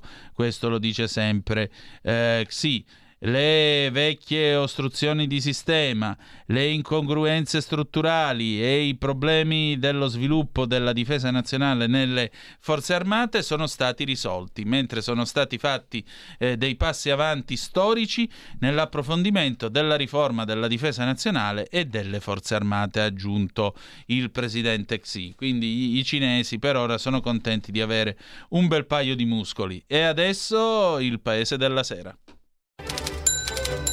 Il paese della sera, la rassegna stampa italiana di Zoom. Bene, sono le 19.42, andiamo a vedere allora le tre agenzie, tre agenzie nazionali italiane, ovviamente l'ANSA, l'AGI e la DN Kronos. L'ANSA apre col discorso di Putin, con la fotografia delle proteste che sono in corso in Russia contro la mobilitazione. Appunto, la Russia richiamerà 300.000 riservisti, fuga da Mosca e proteste, oltre 500 fermi. Eh, poi ancora andiamo in giù, la Fed verso il quinto rialzo del 2022, il terzo da 75 punti base, il costo del denaro salirà in una forchetta fra il 3 e il 3,25%. La borsa di Milano maglia rosa in Europa, spread BTP Bund in calo a 222 punti, Putin infiamma i prezzi di gas, petrolio e grano. Donna uccisa nel Fiorentino. Trovato il presunto autore. Delitto avvenuto a Signa. La vittima, una donna di 46 anni, sarebbe stata uccisa dal fratello. Ancora proteste in Iran per la morte di Masha. Le donne bruciano lo, lo hijab. Manifestanti scesi in piazza per la quinta notte consecutiva. Le manifestazioni si allargano a tutto il paese. Biden all'ONU. Gli Stati Uniti sono al fianco delle coraggiose donne iraniane. Eh, dovremmo essere tutti al fianco delle coraggiose donne iraniane, aggiungerei. 6. Testimonia la madre di Ciro Grillo, non ho sentito nulla, a Tempio Pausani il processo al figlio del comico e ai suoi amici accusati di violenza sessuale di gruppo. La donna ha testimoniato in aula. Salvini Meloni, botta e risposta sullo scostamento di bilancio, il leader leghista favorevole a un nuovo intervento. Chi chiede tempo e dice che si possa aspettare sbaglia, non è la soluzione, è un pozzo senza fondo, sono soldi che regaliamo alla speculazione, ribatte la numero uno di Fratelli d'Italia. Covid, 46 morti, 21.190 positivi, giù il tasso di positività al 12,7%. Secondo i dati diffusi dal Ministero della Salute, il totale dei casi rilevati all'inizio della pandemia in Italia è di 22.218.846 persone. Saluto romano al funerale, Bufera su assessore La Russa. Si tratta del fratello di Ignazio, presente al funerale di Alberto Stabilini, dove lo storico esponente della destra, nonché suo cognato, è stato salutato alla sua presenza col saluto romano. Fontana, saluto romano non ci appartiene, ai funerali preghiamo. A Pianello di Ostra, funerali per quattro delle undici vittime dell'alluvione, centinaia di persone partecipano alla cerimonia funebre.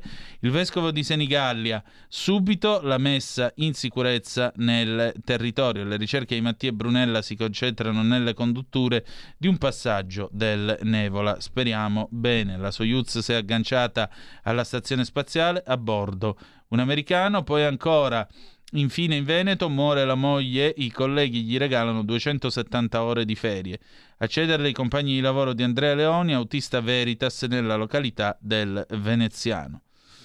Eh, ah, una, una, notizia insomma un po' più lieta, Alex Zanardi è stato dimesso dall'ospedale di Vicenza dopo il rogo dei pannelli fotovoltaici della sua villa e andiamo adesso a vedere l'ADN, l'AGI, scusate, Biden contro Putin, la minaccia nucleare viola la carta dell'ONU, il presidente degli Stati Uniti al Palazzo di Vetro risponde a Putin poche ore dopo il discorso in cui l'uomo del Cremlino ha evocato l'arsenale nucleare, firmato il decreto di mobilitazione parziale dei riservisti, annunciato il referendum per l'annessione delle zone occupate dell'Ucraina. Eh, come la mobilitazione annunciata da Putin riapre uno spiraglio per il negoziato. Per Gian Andrea Gaiani, direttore di analisi difesa, il Cremlino desidera congelare il conflitto, accontentandosi dei territori occupati finora e dimostrando la sua determinazione a difenderli con ogni mezzo. Putin vuole alzare la posta, non allargare il conflitto, ma il rischio di un'escalation c'è. Andiamo a vedere allora che cosa ha detto Gian Andrea Gaiani, direttore di analisi difesa, che peraltro è stato spesso nostro ospite nelle nelle nostre trasmissioni. In che modo l'annuncio di una mobilitazione parziale dei riservisti russi in seguito alla convocazione del referendum nelle quattro regioni ucraine occupate segna un cambio marcia nel conflitto? Risposta. Credo che il cambiamento sia a livello politico e strategico. Il riconoscimento da parte della Russia delle repubbliche di Donetsk e Lugansk il giorno prima dell'inizio dell'operazione in Ucraina aveva rappresentato il riconoscimento di entità politico-territoriali di una parte dell'Ucraina abitata per lo più da popolazioni russofone e in certi casi russofile, considerando che due milioni di civili del Donbass sono fuggiti in Russia. Finora si era parlato di referendum solo per le regioni di Kherson e Zaporizhia. Allargare le consultazioni ad aree già in mano ai filorussi dal 14 significa lanciare un messaggio politico e alzare il livello dell'escalation sul piano politico e militare. Mosca conferma che fa sul serio e se prima pensavamo volesse creare una zona cuscinetto che separasse la Nato dal territorio russo, ora fa sapere che ritiene quei territori Russia. Se i referendum avranno esito positivo, e certamente lo avranno perché la popolazione filo Kiev è fuggita da quelle zone, sul piano militare la risposta a qualunque attacco rientrerebbe nella dottrina della difesa nazionale che in tutti i paesi del mondo prevede qualsiasi tipo di risposta con qualunque tipo di arma di distruzione, non necessariamente nucleare. Penso ad esempio a bombardamenti dei siti dei paesi NATO dove vengono stoccate le armi da consegnare all'Ucraina. Ad ogni modo l'obiettivo di Putin non è allargare il conflitto, ma alzare la posta per la NATO e l'Occidente. L'iniziativa russa ha lo scopo di congelare il conflitto, soprattutto di lanciare un monito. Noi siamo disposti a difendere queste aree in quanto territorio russo. Voi siete disposti a fare la guerra alla Russia? È un monito rivolto a tutti i paesi NATO, in particolare quelli europei, che in questa guerra stanno perdendo tutto. In concreto, eh, la mobilitazione potrà mutare la situazione sul campo? Gaiani risponde: i limiti dei russi stanno nell'aver impegnato solo parte delle loro forze armate e combattuti in inferiorità numerica, che è molto difficile in una situazione offensiva. Richiamare i riservisti potrebbe compensare il deficit dei numeri una volta trascorso il paio di mesi necessario per addestramento e aggiornamento. Il fatto che i russi mobilitino così tante forze pur con l'obiettivo di consolidare quanto conquistato, non esclude che i russi lancino azioni offensive per completare il controllo delle regioni occupate fino ai loro confini amministrativi. Quali sono gli scenari possibili? Cosa attendersi dall'inverno? Gli scenari sono tre. Guerra d'attrito prolungata, escalation che potrebbe coinvolgere l'Occidente, congelamento del fronte che apre uno spiraglio per avviare le trattative, fronte sul quale è molto attiva la Turchia. Se poi la guerra si allargasse, Kharkiv e Odessa potrebbero tornare nel mirino. Putin ha evocato infine le armi nucleari, Putin ha ribadito di avere questa forma di deterrenza, ha chiarito la sua determinazione nel difendere i territori presi. Se il Donbass sarà completamente russificato, viene ricordato che chi attaccherà in quel territorio attaccherà il territorio russo, esponendosi a una risposta che non esclude nessun tipo di arma. Ma nessuna potenza nucleare esclude l'utilizzo d'armi atomiche perché servono come deterrenza. Anche gli Stati Uniti non lo hanno mai escluso nella crisi con la Corea del Nord. Chiudiamo infine con l'ADN Kronos e allora Russia proteste contro la mobilitazione, centinaia di arresti. Procura di Mosca, chi protesta rischia 15 anni di carcere. Giovani in fuga dopo il discorso di Putin. Discorso di Putin, Biden all'ONU, minacce nucleari irresponsabili. Elezioni 2022, Conte 15%, entusiasmo delle piazze smentisce la morte del Movimento 5 Stelle. La Russia, Putin annuncia la mobilitazione parziale, utilizzeremo ogni mezzo per difenderci. I dati sul Covid, Draghi all'ONU, fermi contro Putin, avanti con le sanzioni. Dal parco del Palazzo di Vetro, il Premier condanna l'ultimo referendum russo in Ucraina e blinda il futuro dell'Italia. Resterà protagonista dell'UE e della Nato. Con questo chiudiamo la nostra rassegna stampa di questa sera, ma io vorrei mostrarvi eh, qualcuno che è arrivato al banco regia perché eh, questo qualcuno, eccolo lì, questo giovine e sorridente un collega tra poco prenderà il mio posto perché ebbene sì Alessandro Pirola adesso diventa al eh, mercoledì sera di rimpettaio di Zoom con 20 all'ora questo sguardo sul mondo giovanile e allora quello che vedete inquadrato è Alessandro Pirola poi ci sarà Federica Pizzolato e Martina De Virgilis con la L per cortesia eh, senti Alessà allora stasera di che si parla? Buongiorno a tutti. Intanto Beh, buongiorno a quest'ora. Eh, è sempre giorno per perché, me. ah, vabbè, allora tu sei come New York, la città che non dorme mai. Esattamente. No, Perfetto. comunque oggi si parla di elezioni, speciale elezioni. Ok, ma secondo te a 20 all'ora gliene frega a qualcuno a quell'età di andare a votare? Io dico la verità. Quando ho potuto andare a esercitare il mio diritto di voto mi sono sentito intanto arrivato piombato nel mondo dei grandi, ma poi ho detto ah, finalmente posso dire la mia. Ehm, non c'è più questo entusiasmo? Non c'è entusiasmo da quel punto di vista, secondo me, però è tornato tanto l- la politica nei giovani per f- questioni pratiche, per questioni di attacco verso la destra e i giovani si sono risvegliati sentendosi un po' in obbligo nel fare qualcosa, purtroppo non nel lato eh, non nel mio perlomeno, non nel mio lato preferito, Mm. però si è risvegliato un po' un animo politico all'interno dei giovani e quindi volevamo parlare, oggi avremo un po' di ragazzi della nostra età che interverranno durante la puntata, un po' di quiz, un po' di cose un pochino meno tediose, meno un pochino più Sì, rilassanti perché ecco, io per parlare, insomma, chiacchierata. sento di gente che non sa nemmeno che cosa siano la Camera e il Senato. Eh, purtroppo sì, purtroppo siamo a quei livelli. Bene, siamo commossi davanti a tutto questo, che direi più. Noi per questa sera abbiamo finito allora, si sono fatte le 19.52 per citare l'immenso Walter Cronkite, perché come diceva Woody Allen bisogna pur scegliersi dei modelli. That's the way it is, September 21st 2022. È così che va il mondo oggi, 21 di settembre 2022. Concludiamo questa trasmissione. Vi ricordo domani sera dalle 18.05 alle 19.55, quasi le 20, noi faremo, eh, terremo la radiocronaca del comizio conclusivo del centrodestra in diretta a Piazza San Giovanni. Sarà condotta dal sottoscritto. E niente, eh, noi direi che possiamo chiudere. Francesca, concludendo, come diceva Mike Buongiorno. Beh, che posso dire? È stata la mia prima esperienza in radio, devo dire, non avevo mai avuto la, la possibilità di parlare. Io sempre, mi sono sempre rivolta tramite la, la parola scritta mm. ai, ai, miei lettori, miei, insomma, ai lettori delle, delle, riviste cui, e dei giornali con cui collaboravo, e questa è stata una, una, un modo, un approccio ancora più, ancora più diretto, appunto, più fresco, più, cioè, sicuramente interessante. Quindi ringrazio di aver avuto questa opportunità. Prego, allora noi chiudiamo con una bella canzone. Mm, annunciala tu, che cosa abbiamo per chiudere la trasmissione stasera? Una canzone di Blondie del, del 79 eh, con- devo dire che non la conosco. Heart of Glass, no? Vabbè, tra poco l'ascolterete. Forse non conosco il titolo, ma conosco la canzone. Sì. Dopo di noi, 20 all'ora con Alessandro Pirola, Federica Pizzolato e Martina De Virgilis. Che dire di più? Grazie per essere stati con noi e ricordate che, malgrado tutto, the best is yet to come, il meglio deve ancora venire. Vi hanno parlato. Yes.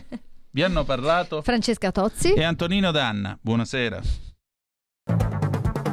Avete ascoltato Zoom, il drive time in mezzo ai fatti.